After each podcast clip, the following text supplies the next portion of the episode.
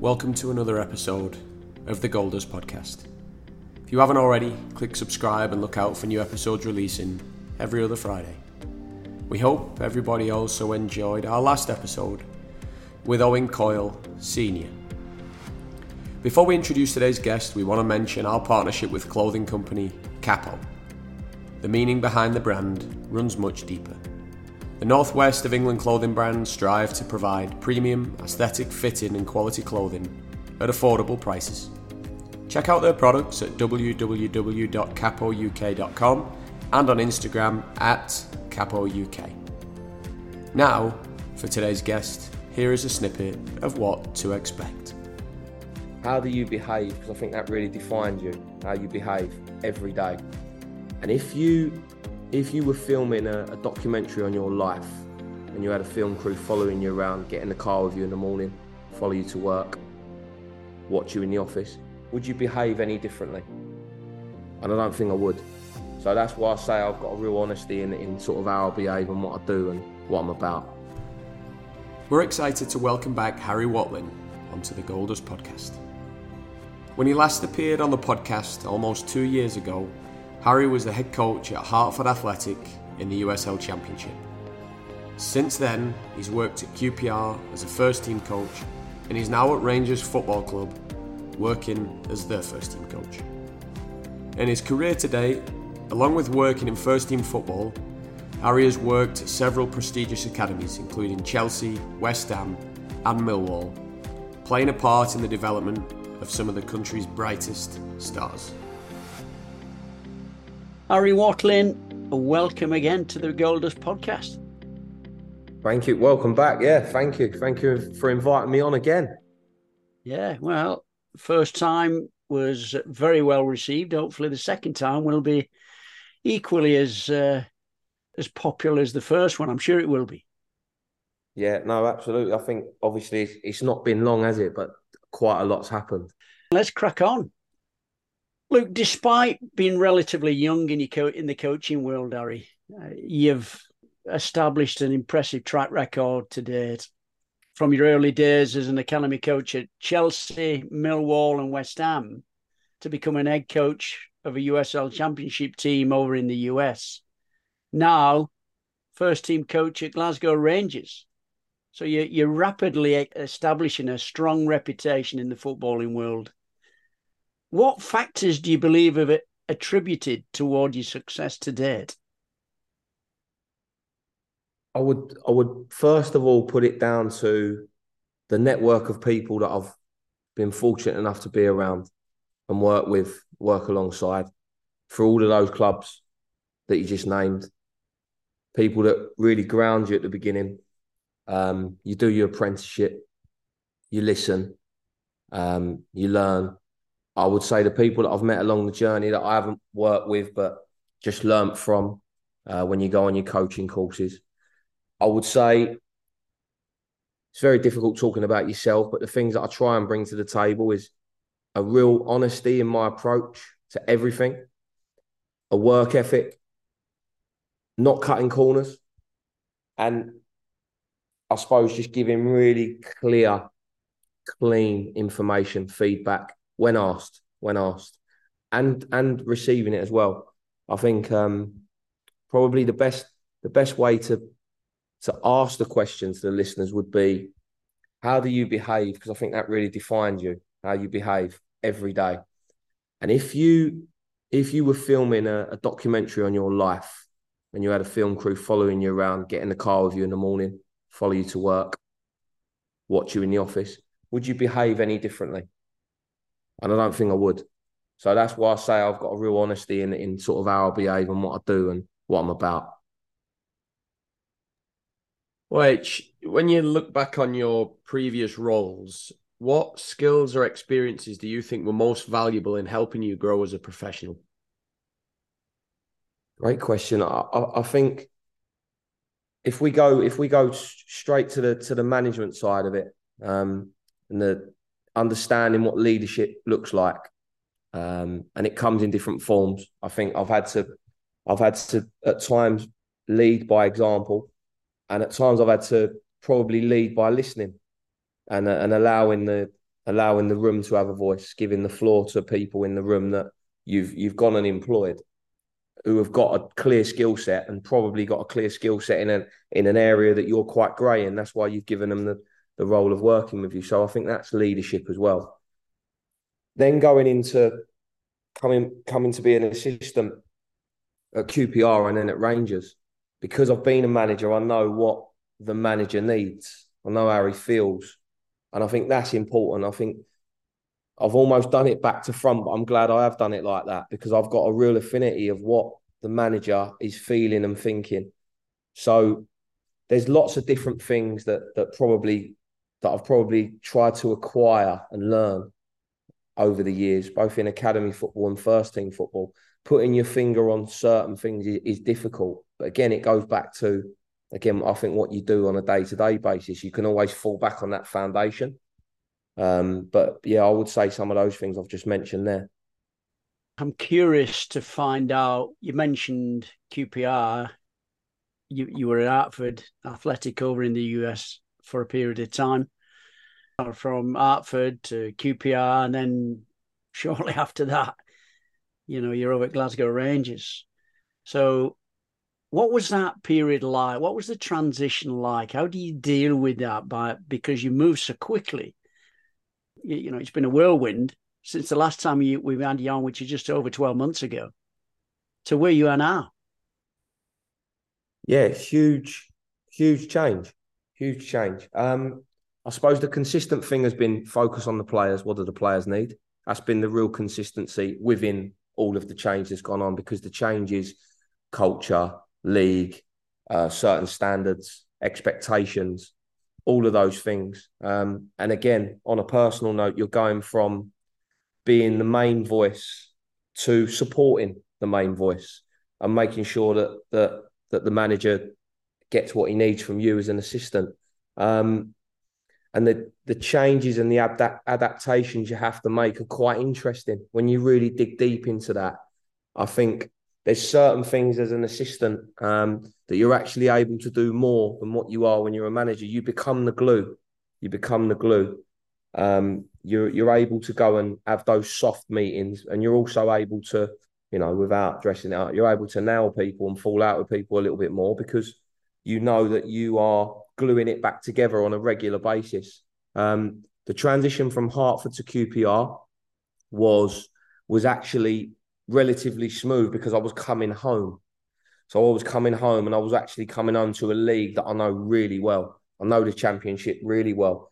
Um, but the transition going to QPR to Rangers was was was completely different.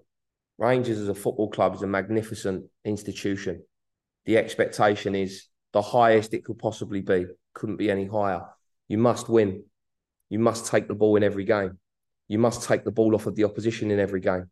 You must win in style. You must pass forwards. You must run forwards. But what I would say, chaps, is it is everything that I'm about as a football coach and a person. It's front foot. Um, it's brave. It's everything that you that you when you write down on a piece of paper and you say, you know, what am I about as a as a coach, as a football person? Glasgow Rangers, I think, uh, encapsulates that that list of that list of things the game changes, so it evolves over time, and you see it at all levels. Generally speaking, it, it starts at the top, and that is where you're working. You're working at the top, and you're working at one of the biggest clubs in the world. What do you do to stay on top of emerging trends and strategies and ensure that your decisions remain sharp and relevant and really give yourselves the edge? Well, there's probably two parts to that, David. I think the first part is is absolute clarity on what you are and what your team is and what you're trying to do in every game. So there's a real focus on the ways you get out, the ways you play in, the ways you try and score goals, the ways you try and get the ball back. I think that has to come first. Um, in terms of my clarity of thought, I'll take notes during every game. Um, I've got really good open communication with the manager on the bench. We speak a lot about what we're doing in the midst of every game. But then I'll reflect on that after the games as well, especially uh, as an example, we've just played Servette in the Champions League qualifier. So we've had to play them twice. Then you start throwing yourself some what if scenarios prior to the next game. I did this a lot when I was a manager. What if we go down to 10 men? What if they go down to 10 men? What if they score an early goal? What if we score an early goal? What if it's a little bit of a, a, a dead rubber? What are we going to change? How do we stop this? How do we create that? So there's that part of it as well. And then there's there's the the organic part of me just being a complete football geek, which is I probably watch outside of our stuff, I probably watch between 12 and 15 games of football a week from all different leagues. And you start to create a list of the leagues that you like to watch, the coaches that you follow in those leagues, and the coaches will change, the players that you like to watch, the styles you like to watch. And you start to almost follow two or three teams per country and follow their fixtures. And if you don't catch it live, then you watch it the next day. Um, and you start to look at how they play domestically versus do they translate their domestic style into Europe?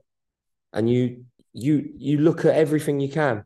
When you're looking at the top top level, and you're looking at Guardiola and Arteta and people like that, you're looking at those trends and the why behind they do things, why why they do certain things in the games. All of that is going on at once. I suppose to try and keep on to try to keep on top of it is probably not the right way I would frame it. I think you you just organically do it because you're a football person and you're in the game and, and you want to you want to learn. So that hunger and that willingness to continuously learn and gather information is probably the thing that drives it. So when you're watching, just linked to your previous answer, H, when you're watching games, particularly remotely, what are you what are you specifically looking out for? Because you'll only get a very, very narrow window of what you see on a television we don't get a full perspective because we're not in the arena. What are you looking for? How they attack, where they and how do they defend? What type of things are you specifically gearing up for? Does it link to your beliefs around how things are played or should be played, your philosophy, your personal philosophy? So share with us. Yeah, I think first of all, I, I always look at the individual duels that are going on on the pitch um, then the small sided games. That then links into the tactical battle that's going on. I've got quite a weird respect for the polar opposite of what I appreciate in football. So I quite like the games where it is complete chalk and cheese. I quite like watching those games. Um, at the same time, you know, you you you enjoy watching the games where you've got your your cream playing against your cream. Um, and then you are looking for those trends and do they work and how people are counteracting those trends. I think I watched the best game of football I've ever seen last season. I went to uh, I went to Man City Real Madrid at the Etihad second leg, and it could have been Man City versus a team in the Conference North. They were that good. They were that dominant in every moment of the game. And Real Madrid had players on the pitch like Luka Modric, who is an, an, an elite football player. Um, so I'm looking at all different things, fellas. But ultimately, there is there's there's that there's the unknown of football that constantly draws you back to the game, which the and the unknown is who's going to win, and how and why, and that constantly tunes you in every night of the week, regardless of the fixture, because you you the game is, is it's the beautiful game because it's full of surprises. When you're watching and observing a game, you mentioned City. We were, I was fortunate to go and watch a game a couple of years ago. A friend of mine was assistant manager of a club, and uh, it's like a metronome.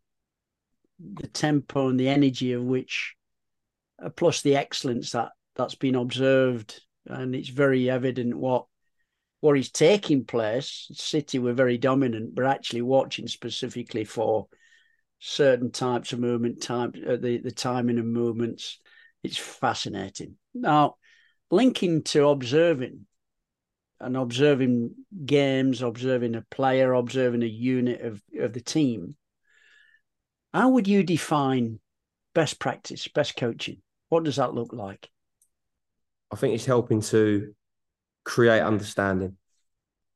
I probably adopted the word clarity over the last four or five years, and I use it a lot because it's it's the most important thing for me in the game is when the players arrive in the tunnel before the game that they have a real clear understanding which links to confidence of how they're going to win the game. So I think it's it's first of all is creating that clarity in what they're bringing to the table as a player, person as a player, what they're then bringing to the team, why they've been picked in the team, why their teammates would pick them in the team, how they're going to win the game. All of those things, I think, are bubbling up in the background of of that, and a good coach can really help provide that. And I I go back to it. I say it a lot, but you remember you. I think you remember the way people make you feel rather than you know what they've said, how they make you feel. So again, going back to that, probably 10, 15 seconds when you are lining up in the tunnel next to the opposition. How do you feel? How do you feel about your own game? How do you feel about the team's game? How do you feel about action in the game plan? Um, for me, they're they're really big things, Keith. Which, as a as a seasoned coach, a young seasoned coach, you've obviously worked across all ages. So from from the young ones in the academy all the way through now to obviously first team football, and seen that development throughout. What, in your opinion, makes the difference that makes differences in terms of players' development? Yeah, it's it's it's definitely. I think you definitely got to have a a person first approach, regardless of the age of the player. What I would say is when you're talking about development, if you just split it into two categories and you go development of an academy player, I think it's understanding what's needed and when in terms of what you're feeding them. Um, I actually think it's I actually think it's easier at first team level because it's understanding what got them into the building because they're they're a pro for a reason. They've got a clear super strength. They have a clear weapon. So it's understanding what got them into the building. It's really trying to enhance that. And then you also go, what's missing? What's the missing part? When you look at a first team player, you can see what's missing quite early, fellas.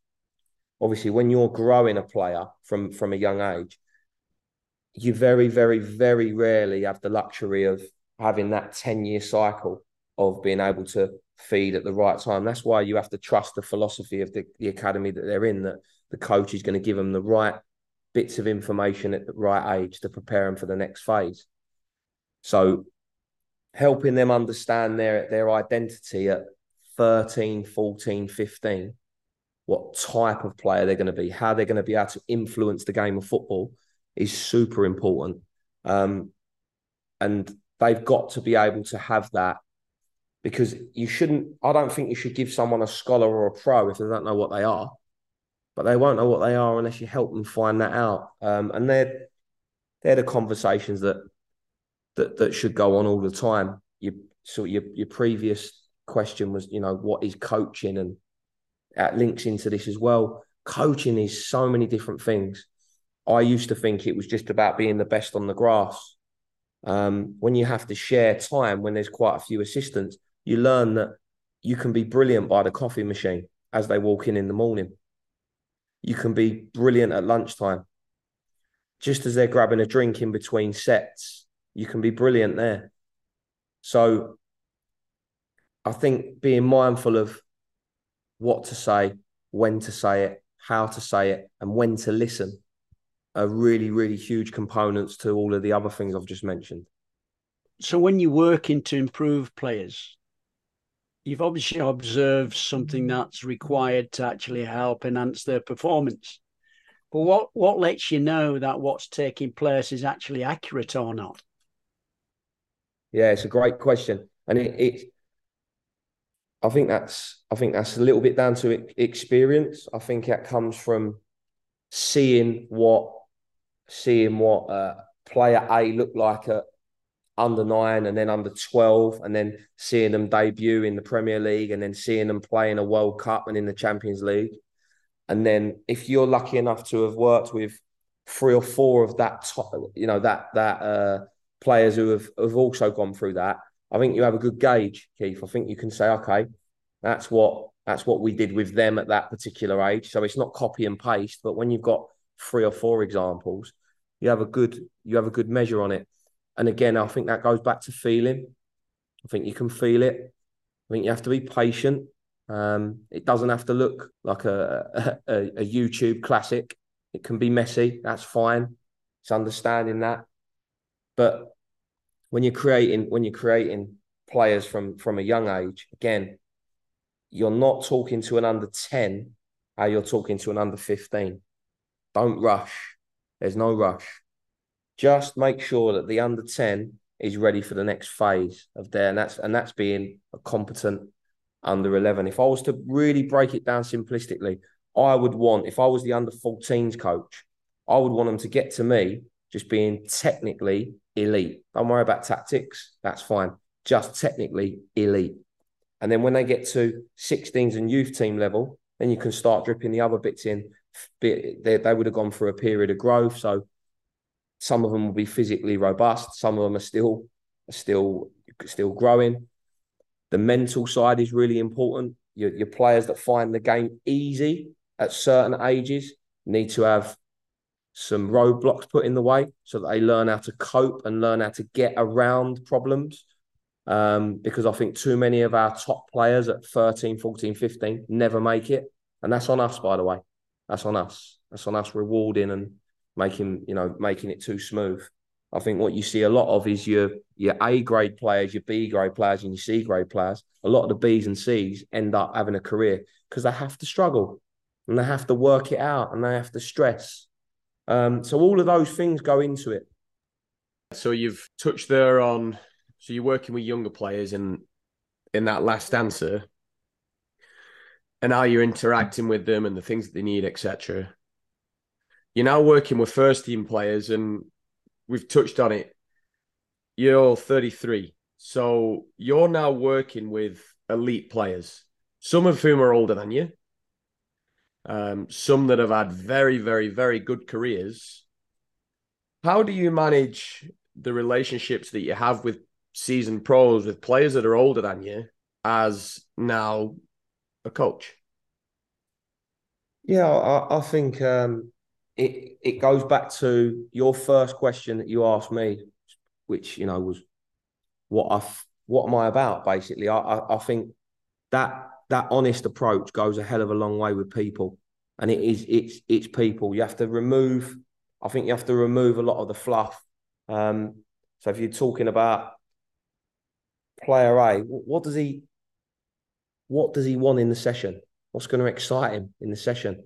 So remove the profile of the player, or how many followers they got on social media, how famous they are, what they've won, what they've got in their trophy cabinet. What does he want in the session?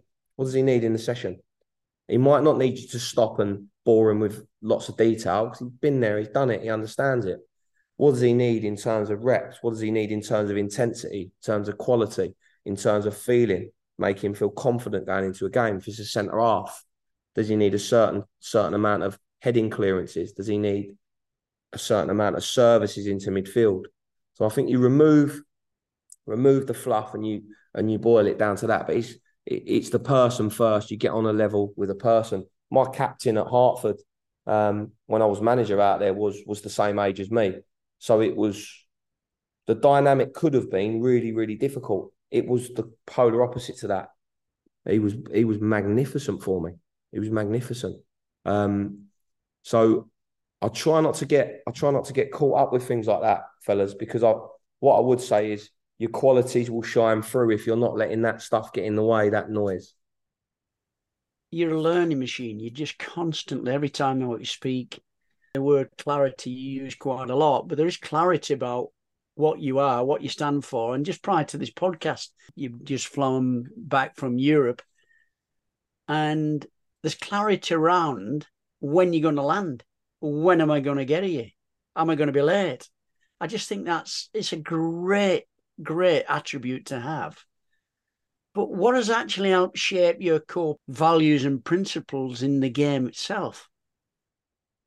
Great question.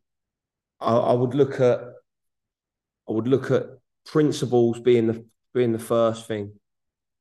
What do you what do you respect in the game? That's that's a big thing. What do you respect in the game? What do you what do you what pleases your eyes? Um, and what shaped those those things? I think everybody has biases. Um, I think the manager here has been a massive influence on what I respect in the game. Like I said to you earlier, there's also things that we don't talk about every day, which are the brilliance of just being good at the basics, which I suppose that that falls into things that you should prioritize, things that you would put into. I don't know if you're talking about a philosophy folder. What's what's my philosophy of the game? What are my principles of the game? Um, people first, then your principles, then you can talk about systems. Your system, Keith, can change, can't it? It can change. Play back three, back four, whatever you want. Principles are things that I suppose that you really nail down with a group, and you go, okay, this is what we're going to be about, guys. This is what we this is what we do every day. This is what we live every day. And then rewinding from that statement, what shapes it? I think your experiences, experiences, not experience, because you can be you know, a lot is made of a lot is made when you're a young coach. A lot is made of your age, um, but my experiences are quite vast. I think you can be 25 years in the same place doing the same things wrong, or you can be five, six, seven years in different places doing things right. So experiences have, have also shaped how I see the game, what I respect, what I like, what I try to what I try to speak about on a daily basis. What you've just referred to there, it's actually reminds me of one of my favorite quote, quotes. You don't learn from experience, you learn from reflecting on experience. So you could have 50 years of experience or doing something, but without the ability to reflect on it. Now, to link that together, you've got a lot of experiences now and and quite evidently are very good at reflecting on them and learning from them. Can you highlight any specific challenges that you've encountered as a first team coach and then had to obviously reflect and how you've then overcome those challenges? Yeah, one that springs to mind right away was um was recently at QPR. We had we had something we had something really bubbling there we had the group moving in the right direction. And probably the the one moment, and again, I go back to feeling rather than what anybody said. I walked in the changing room when we was away to Millwall. Um, and it was quite an emotional night. The Queen had unfortunately just passed away. And we were told the day before that there would be a moment's silence and then the national anthem. Um, so we knew that the stadium would be quite emotional and it would be up. And you know, fellas, going to a place like the Den at Millwall. Listen, I'm I'm a Millwall fan. I'm from five minutes down the road from the stadium, so I get it. But there was no fear in our changing room. Our changing room was young, and I remember I'd just come in from setting the warm up up, and the music was on, but we had some great characters in the room. And I just remember thinking, we need to keep this. What we have right now, we need to try and keep this going. We went on a really good run. And after 15 games, we were top of the championship with a young group of players who were extremely exciting. Extremely exciting. Ilias Chair, Chris Willock, Ethan Laird, Tim Iroegbunam, Big Leon Balogun, Kenneth Paal, Seny Dieng, just a group of lads. Sam Field. I don't want to leave. I don't want to leave anybody anybody out, but it's a group of lads. We go anywhere. We we went to Sheffield United away. We won. We went to Mill away. We won. But it was just something that it was just there. After 15 games, we got to the top of the league, and that hunger just slightly disappeared. And it was a real it was a it was a point there where I was thinking, come on, we've got to get this back. We've got to get this back. And I see it, I see it at Hartford. See it at Hartford. We were second from top after 12 games. And then we had a couple of injuries. And then we lost three on the spin. And the challenge in football, any coach and manager will tell you is how do you how do you recover after a loss, after two losses? How do you walk back in on a Monday going, hey, come on, fellas, let's not start 1 0 down the next game. Let's go again. And it was actually, uh, I remember we performed, we, we, we got a draw away at Carrow Road against Norwich, who were expected to go up, and, and we just turned it. We just turned it there. But I just remember thinking at the time, how can we how can we bottle that up? That changing room at Millwall away, changing room at Bramall Lane away, changing room at Loftus Road when we beat Hull 3 0. How can we almost find the recipe to keep igniting that. Um, that's a. I think that's the secret of football, and I'm sure I'm not the first person to to ask that question. Um, but that would be one straight away, boys, that I would I would share. So, so in your opinion, Harry, when you've had there's ups and downs in the game, they're coming regardless. But in your opinion, what specific qualities do the best coaches and managers possess Timing, timing, boys, timing. For me, timing. The best, the best coaches, whether they're the manager, whether they're the assistant manager, whether they're the first team coach. Listen, there's great coaches that are not coaches, by the way. We've got two or three in the building at the training ground who say the right thing at the right time. But that's what they do. They say the right thing at the right time, exactly when it's needed. They know when to not say too much but the the timing is spot on, and that comes from I think sensing it, feeling it. Sometimes they'll say it before it's happened, and then they come at you and go, "Told you, I warned you."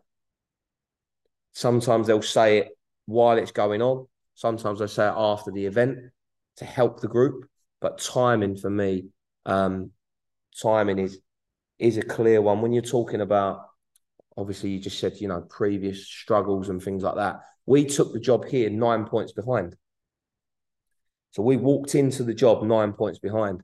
So chasing, that was a new, that was a new struggle, chasing a chasing a lead. And what the manager is brilliant at is exactly what I've just said. It's saying the right thing at the right time. And that's why we've got a quiet confidence here at the moment because we finished seven points behind.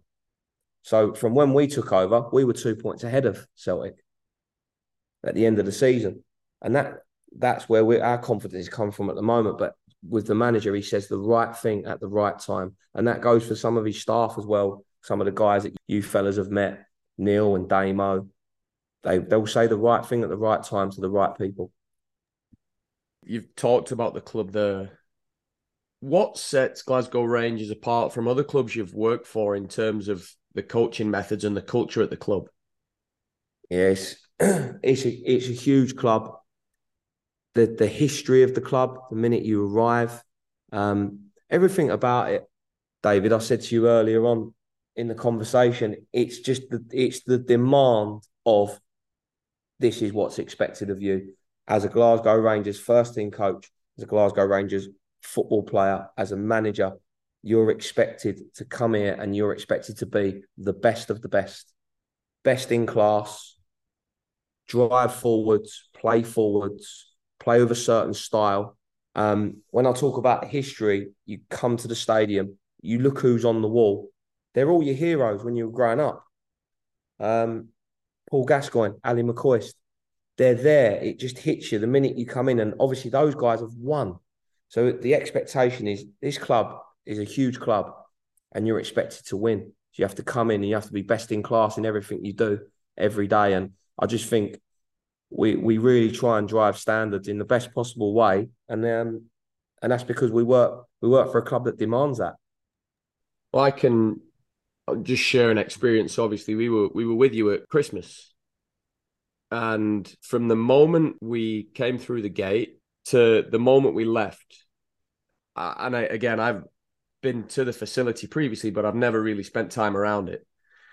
And you just get a sense right from the start of the expectations, across the facility. You've obviously got the staff in there, and there was a. You talk about the size of the club. There was a, a staff member in there that was just talking about how he'd he'd work there for free because he lives it and he loves it and he loves the club and it wasn't just him. There were several several people that said the same thing. I love this club. I love it. I live for it. I just live for for for Glasgow Rangers, and you get a sense of how big it is when you spend time around the environment and the standards that were set. Look on the field, you know what you're going to get. Obviously, knowing you guys and, and being around that, but it was everybody else too.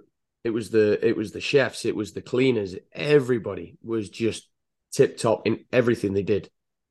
And I think when you spend time around it, you get an idea. Wow, this is a a serious institution, and people live for it. Yeah, for sure. Listen, I don't want to talk for anyone else, boys, but I'll run up here. I'll run up here. This is a top football club. As a boy, you know, as a young boy, when you watch the old firm and your dad says to you, We're the blue team, and you fall in love with that fixture. And then obviously you fast forward to when you're 33 and you're asked to come up here and be one of the one of the coaching staff on the management team. I'll run up here. It's um it's a massive privilege just being associated with a football club and trying to help them win, you know, win win every trophy that we're in for. So I can't speak highly enough of every single person that works here, and you you know you you've you've coined it much better than I can. But everybody is all in, completely invested, and one hundred percent behind that. You know us trying to trying to win every competition that we're in. Whenever around an elite environment, standards, high standards, they they've got to be set, you know, from from those who are in charge. But equally, as soon as you go through the gate, every single every single individual is working towards developing a first team player, from the from the security to the chef to the cleaners to the people who are doing the kit.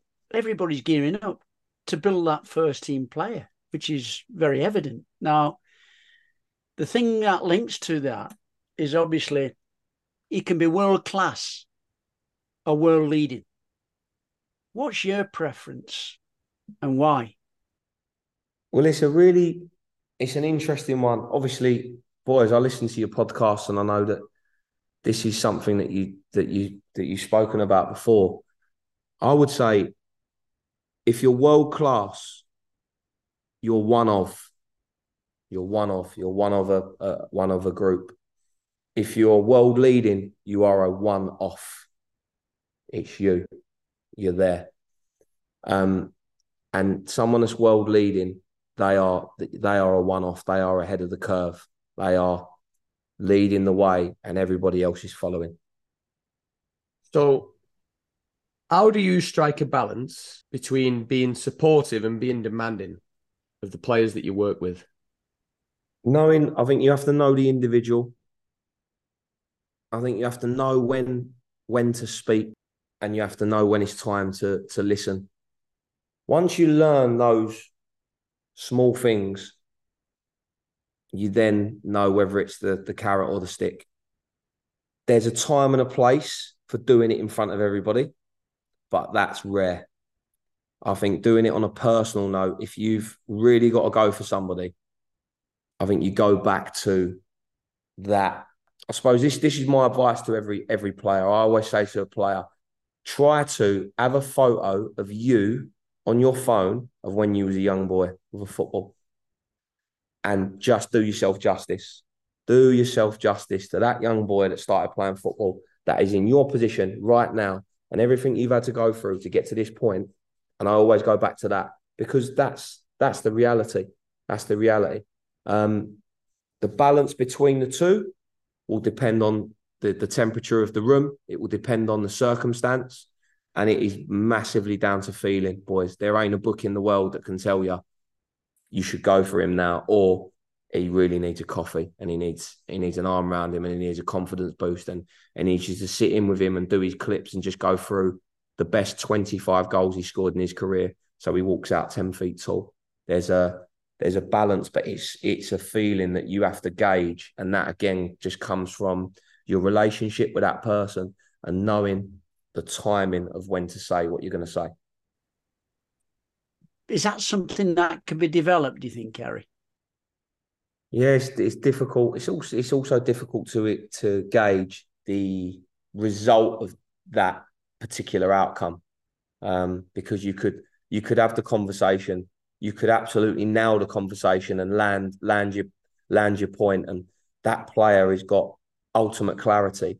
But the the result of the conversation, maybe they don't go and score in the cup final, or maybe they don't they don't play well in the cup final. Um, so there's that. It, it will. I think it will boil down to the process of first of all having really good self awareness, then having awareness of others, and merging the two to have really good awareness of what the environment is. I think that's probably the process that I think we've gone through to get to where we are now. You never know if you got it right, Keith. You never know if you got it right. Again, your feeling, your gut, your senses lead you to those conclusions and to make those decisions. Um, again, I don't think you can read it in a book or go on a course. It it comes from being around people, trying to understand how they tick, how they move, how they shake, what gets them going, what riles them up, timing. Um, you see it. You see it in the dynamics of a changing room all the time. I would. I was probably two years ago. I was probably trying to talk to my centre forward while he's got his earphones in, getting in the zone before the game. Now, I leave him. I let him go through his process, and just before, just before he goes out, he gets a little pat on the back. Be big in the tunnel today. Go and win us the game. And that might be more powerful than going on a two, three minute rant where you're swearing and you're being passionate and you're being Churchillian. It's just understanding when, where, how, and why for me. What's one question you wish players ask more frequently? The question, the question they ask all the time is, "How do you think I played?" Um, and that and that's that's a good one because straight away you're right. Okay, am my front foot, my back foot? I would I would always I would always want players to ask why. Just plain and simple, just why. Why why do you want this? Why am I doing this? Why do we need this? Because again, fellas, I go back to and I don't want to sound like a broken record that I'm repeating myself, but I really believe it. So that's why I say it a lot. The tunnel. If we have ultimate clarity in the tunnel before we enter the pitch, that means you've done your job, and that means they've done their job. They they they're inquisitive enough to ask you, what do you expect from me? Why are we doing this? So to tidy up any doubt, David, to tidy up any doubt, any questions that tidy up any doubt in terms of the game approach or the expectations. That's what I would want from all of the players. But again, that comes back to us creating an environment and a safe enough space that they feel that they can just ask you and they're not going to feel stupid by asking you. You're not going to feel like you're going to tell them off and say, well, I've, I've just told you that on the pitch and then in a presentation and then in front of everybody. They can they can just go, hey, sorry, just a triple check. Where do you want me from that set piece? No problem. Come and have a look. So it's creating uh, the relationship and the environment amongst one another where you can just ask a question, and, and that question would be why. Having the ability to get players to trust in such a short period of time is it's a skill. It's a skill in itself where you're actually you get a connection of a couple of people, two bodies that are working in tandem. And for one to allow someone else into their world doesn't come overnight.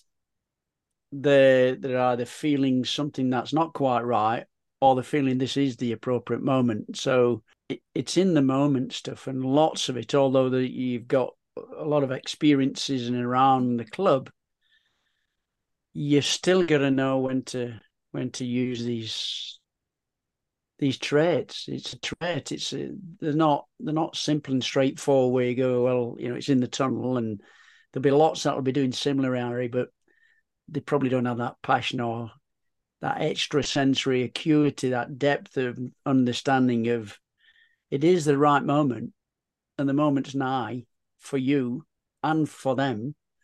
Uh, and I'm sure some of it will go over the top at times, but it's, it, it comes alive when they're on the pitch. So, Luke, last question, final question.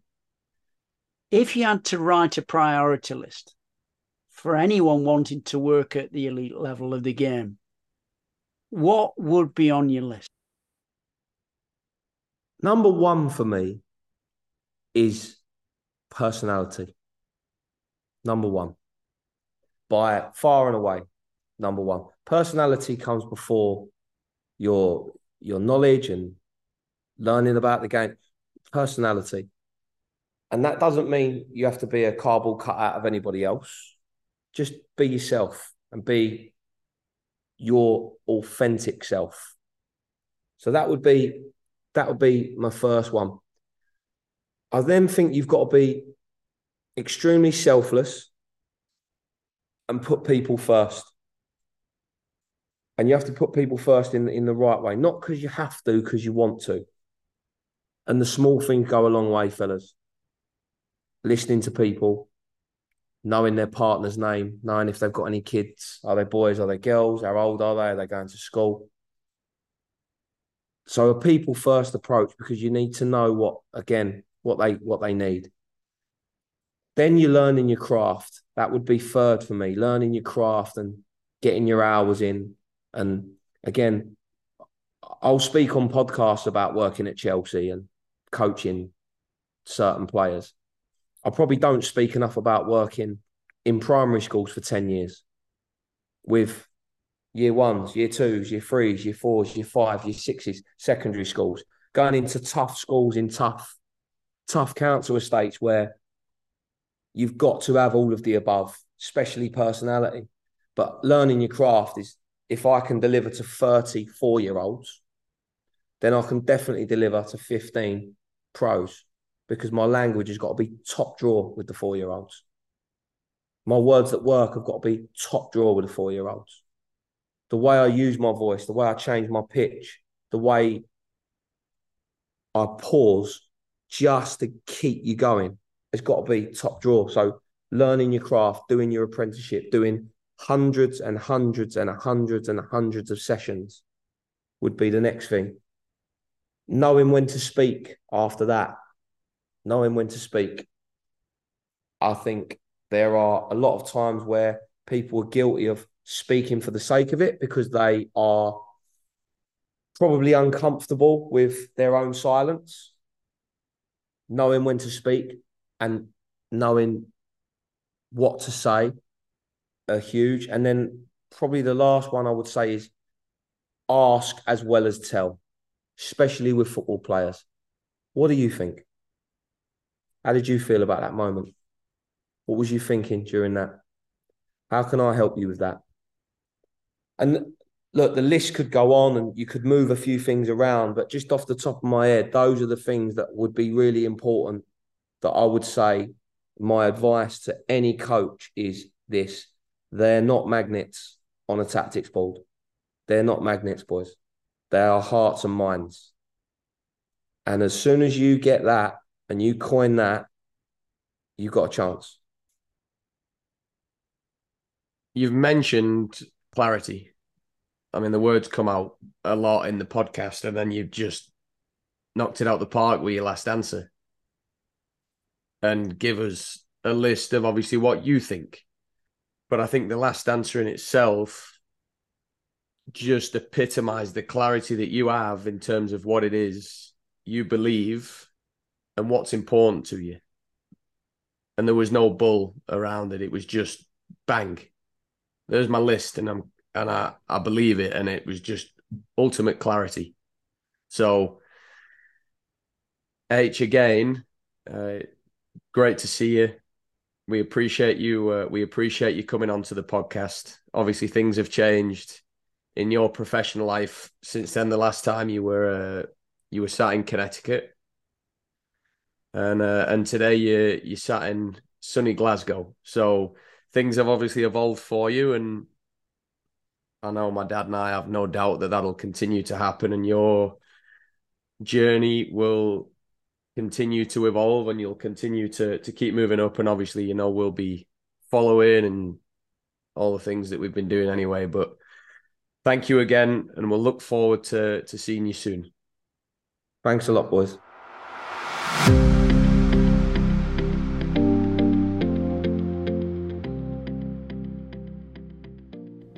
Thanks for tuning in to the Gold Dust podcast today.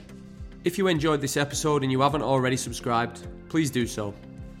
Your continued support is highly appreciated, and it means so much to us knowing that the content that's being produced is providing value in people's lives.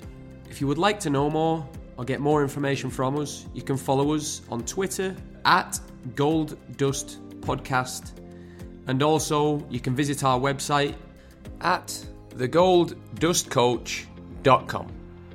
Thank you, everybody.